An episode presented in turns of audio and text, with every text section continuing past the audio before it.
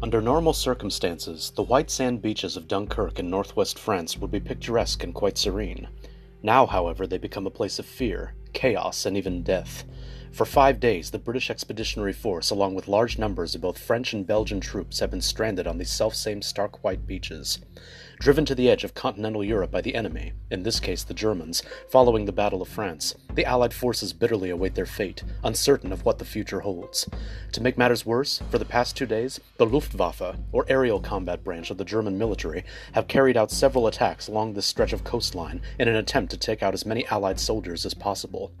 Looking out at the vast expanse of sea that separates France from Great Britain, one can almost see the fabled white cliffs of Dover across the way, a mere 44.3 miles, or 71.29 kilometers, away.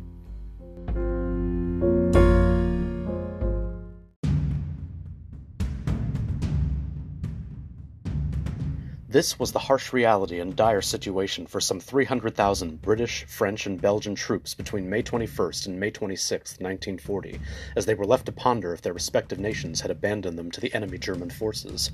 But little did they know at the time that not all hope was lost.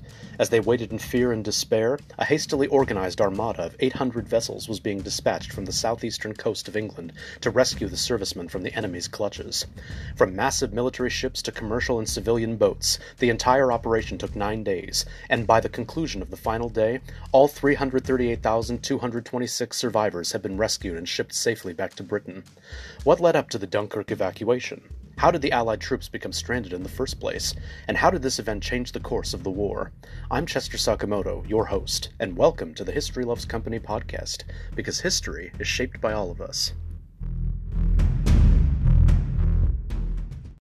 While the 1930s were marred by several military and political skirmishes and campaigns throughout the world, historians unanimously place the start of World War II with Nazi Germany's invasion of Poland on September 6, 1939. In the days following this event, both Britain and France declared war on Adolf Hitler's Third Reich and simultaneously imposed an economic blockade. With rumors circulating of the Fuhrer's ambition to invade neighboring countries, the British Expeditionary Force, or BEF, as well as French troops were dispatched to the French German border to defend the country from the threat of conquest. In the ensuing eight months, little actual fighting took place. This period, known as the Phony War, allowed the British and French to plan large scale operations meant to cripple the German war effort. Some of the proposed plans included an invasion of Norway to take control of Germany's primary supply of iron ore, a strike against Russia to siphon off the German oil supply, and the establishment of a combined British and French front in the Balkans and southeastern Europe. Of the three, however, only one ever came into fruition the invasion of Norway, which occurred in April of 1940. But by then, the effort proved fruitless. In addition, the French invaded the Saarland region of western Germany, a tiny municipality along the German border with France, in the days following the invasion of Poland. The plan initially called for 40 divisions, three mechanized divisions, one armored division, and some 40 tank battalions with 78 artillery regiments to aid the Polish people by attacking Germany's poorly defended western front. Though some 30 divisions ultimately made it to the French German border at Saarland, with some even crossing it, the attack ended up never taking place. With Poland quickly secured and consolidated under Nazi rule, Germany was able to reinforce its fronts and borders with returning troops, thus causing the French to withdraw during a German counteroffensive that took place on October 17th that same year. As previously stated, for eight months between September of 1939 and April of 1940, Little actual fighting took place between the combined Anglo French forces and their German adversaries, but the so named Phony War came to a crashing halt when, on May 10, 1940, Germany invaded Belgium, the Netherlands, and France. Leaping into action, the British Expeditionary Force, French field armies, and Belgian forces rushed to defend France and the Low Countries from the onslaught. No sooner had they done so did three Panzer Corps, so called for the type of German tank utilized at the time, attack the Allied armies through the Ardennes Forest, a heavily wooded region of northern France near the French Belgian border, and began driving them northwest towards the English Channel. By May 21st, the Germans had pushed the Allies all the way to France's northwest coast, virtually trapping them as they were surrounded by open sea on one side and the enemy on the other. General Viscount Gort, the commander of the British Expeditionary Force, arrived at the conclusion that an evacuation across the Channel to the safety of England, a mere 44.3 miles (71.29 kilometers) away, was the most viable means of escape, and quickly began drawing up a plan of withdrawal at nearby Dunkirk, the nearest port on that remote stretch of French coastline. Upon receiving word that the British Expeditionary Force was trapped along the French coast, the British government quickly set Operation Dynamo in motion. This plan, which was spearheaded by Vice Admiral Bertram Ramsay at the Royal Navy's headquarters at Dover Castle in southeast England, was originally intended to rescue British troops, and, as such, French forces were not initially notified of the maneuver. No sooner were the orders carried out were Royal Navy ships dispatched to Dover for the evacuation. On May 21st, Brigadier Gerald Whitfield was sent to Dunkirk to begin the preliminary process of evacuating all unnecessary personnel, that is, those not asked to stay behind to aid in the rescue effort. What ensued was a messy, chaotic undertaking in which several officers and men, due to a shortage of food and water, desperately began filling the boats. So numerous were they that the brigadier didn't even have the opportunity to vet them all, and thus send them back to England. Those who remained were ordered by Prime Minister Winston Churchill, on May 22nd, to reconnect with the remainder of the French forces, who, under the command of General Georges Blanchard, attacked the encroaching Germans due south of their current location. But this move ultimately proved fruitless. Three days later, General Gort, along with Blanchard's forces, retreated to the Lys Canal, a tiny part of an immense canal system that connected with the sea at nearby Gravelines, and opened the sluice gates to flood the system and create a barrier to halt the German advance. But, despite these efforts, the situation became increasingly more dire. By May 24th, the Germans had captured the northern port town of Boulogne, and shortly thereafter had surrounded Calais, yet another strategically important port along the French coast. In addition, the canal system had been breached thanks to the army engineers of the 2nd Panzer Division under General Major Rudolf Weil, who ordered the construction of five bridges over the canal line to finish off the British. However, the area surrounding Dunkirk was notoriously marshy, and on May 23rd, at the suggestion of one General Feldmarschall Gunther von Kluge, the Panzer Division was ordered to halt over fears that the tanks would not be suitable for such conditions. With the German army's own supplies dwindling, Hitler was apprehensive to send the troops even further. But when Air Marshal Hermann Göring suggested the employment of the Luftwaffe to pick off the stranded Allies at Dunkirk, the Führer ran with it. So it was that, on May 25th, Hitler issued what was known as Directive 13, calling upon the Luftwaffe to prevent the Allies' escape. Luckily, however, the order was sent uncoded and intercepted by British intelligence, and, in turn, sent to the Royal Air Force, who dispatched Spitfire pilots to take down any and all enemy aircraft in the area. One day later, on May 26th, the evacuations at Dunkirk began. The rescue efforts were undertaken amid some of the most chaotic conditions of the war. On the day in question, floods of civilian refugees evacuated in the opposite direction, that is, inland from Dunkirk, while the roads were often blocked by several abandoned vehicles, such as tanks. At exactly 7 p.m. GMT, however, Prime Minister Winston Churchill ordered the start of Operation Dynamo. The initial goal was to withdraw some 45,000 BEF servicemen within two days, at which time it was anticipated that the Germans would block any further evacuations. By the end of the second day, though, that is, May 27th, only 25,000 had been safely evacuated, with a total of 7,669 being extracted the first day alone. Within this period, one cruiser, eight destroyers, and some 26 other vessels had been employed in the rescue.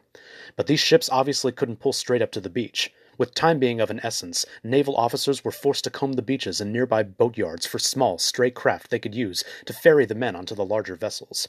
In light of this situation, an emergency call was put out for additional aid, to which the British public responded by offering their own small civilian and commercial boats, some 400 in total, to take part in the rescue effort.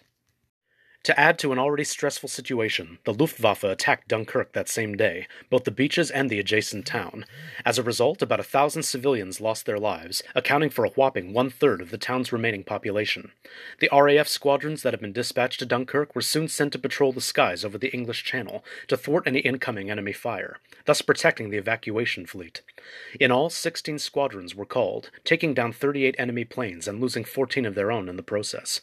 But the Germans were not to be deterred. In those first two days alone, they attacked Dunkirk in 12 raids, dropping 30,000 incendiary bombs and 15,000 high explosives that virtually destroyed the harbor. Fortunately, however, the Allies were given a brief respite when the Luftwaffe retreated to focus their attention on nearby Calais instead. Seizing the opportunity and wasting no time, they continued their rescue operations. On May 28th, the Belgian army, which had been defending the land east of Dunkirk, surrendered to Nazi forces. This left a huge gap in defensive positions, and British units were dispatched to defend the area. Miraculously, even fewer Luftwaffe raids were carried out that day, as they shifted their focus to the Belgian ports of Nieuport and Ostend instead. May 28th also saw the arrival of 17,804 Allied soldiers at several British ports along the English Channel. The following day, however, proved to be one of the bloodiest. Though 47,130 British troops were rescued. The British destroyer HMS Grenade was sunk by Luftwaffe pilots, and a French destroyer, the Mistral, was heavily crippled in the melee. Still other French ships, each equipped with 500 men, were greatly damaged by near misses, while British destroyers Jaguar and Verity managed to escape the harbor despite having taken severe artillery fire. Others weren't so fortunate. The HMS Crested suffered a direct hit and went down with several casualties. A passenger steamer, the SS Fenella, on the other hand, despite having gone down by a pier, managed to successfully unload all 600 of its men before sinking. By May 30th, all British units at Dunkirk, along with more than half of the French First Army, were safely behind defensive lines. But with the docks and piers in the harbor having been rendered useless by German attacks, Churchill and the Royal Navy had to think of another way to evacuate the remaining troops. Senior naval officer Captain William Tennant proposed that the men be evacuated from the beaches. When this proved too slow a venture, however, he resorted to two long concrete and stone breakwaters at opposite ends of the beach, known as the East and West Moles, to complete the mission. While the moles were not designed to dock ships, they nevertheless served as the disembarkation points for a majority of the remaining soldiers. Over the ensuing five days, nearly 200,000 troops departed from the East Mole, which jutted nearly a mile, 1.6 kilometers, out to sea. Pier Master James Campbell Clouston, a Canadian officer in the British Royal Navy, oversaw and helped the men onto the waiting ships. Thanks to adverse weather, low clouds, and some fog, interference from the Luftwaffe was kept at a minimum. To be safe, nine Royal Air Force patrols were at the ready, though they were met with no resistance. That day, a total of 53,823 men, including French troops, disembarked for Britain. But the following day, May 31st, the Luftwaffe returned firing on all cylinders. One of the transports was sunk and 12 others were damaged. Through it all, however, General Viscount Gort, the commander of the British Expeditionary Force, as well as 68,104 men were safely evacuated. An additional 64,429 Allies departed on June 1st. But increased aerial attacks by the Luftwaffe made daytime evacuations virtually impossible. Over the next three days, the final days of Operation Dynamo, rescue efforts took place under cover of night. The British rearguard of some 4,000 men, for example, disembarked in the late night and early morning hours of June 2nd and 3rd, respectively, and 75,000 French soldiers were rescued between the nights of June 2nd and 4th, bringing the mission to its end. On June 4th, Prime Minister Winston Churchill delivered a rousing speech to the House of Commons in the British Parliament, in which he lauded the evacuation at Dunkirk as, quote, a miracle of deliverance, unquote, but he was vehement in not referring to Operation Dynamo as a military victory. We must be very careful not to assign this deliverance the attributes of a victory, he said. Wars are not won by evacuations. Despite this stern decree, though, he firmly reassured the public.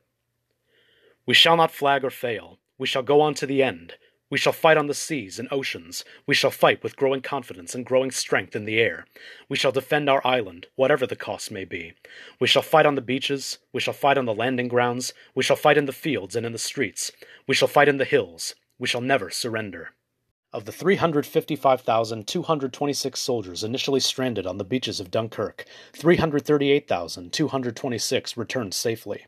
In all, an estimated 16,000 French troops and an additional thousand British troops lost their lives in the rescue effort. Of those successfully evacuated, several hundred were unarmed Indian mule herders from the Royal Indian Army Service Corps, then a division of the British Army, muleteers from Cyprus in the eastern Mediterranean, three units of which were successfully evacuated and one captured by the enemy, as well as a small number of French, Senegalese, and Moroccan troops. While the Allies' initial situation at Dunkirk was dubbed a colossal military disaster by the likes of Churchill and others, it nevertheless was a true miracle that so many men were rescued from the Germans' clutches. To this day, the Dunkirk evacuation is considered one of the greatest feats in military history, and was, in fact, a major turning point in the war. Had the outcome been different, it's quite possible that Europe, as well as the conflict, would have been lost.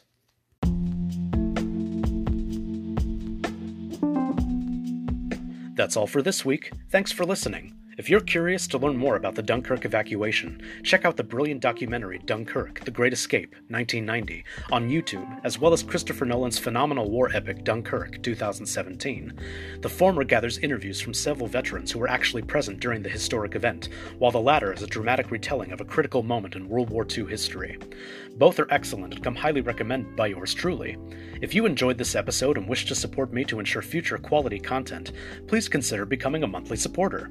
Just go to anchor.fm slash historylovescompany and click the support button. There you'll find three monthly support plans that fit your budget and financial situation. You can listen to this podcast wherever podcasts are available, so be sure to listen, like, and share.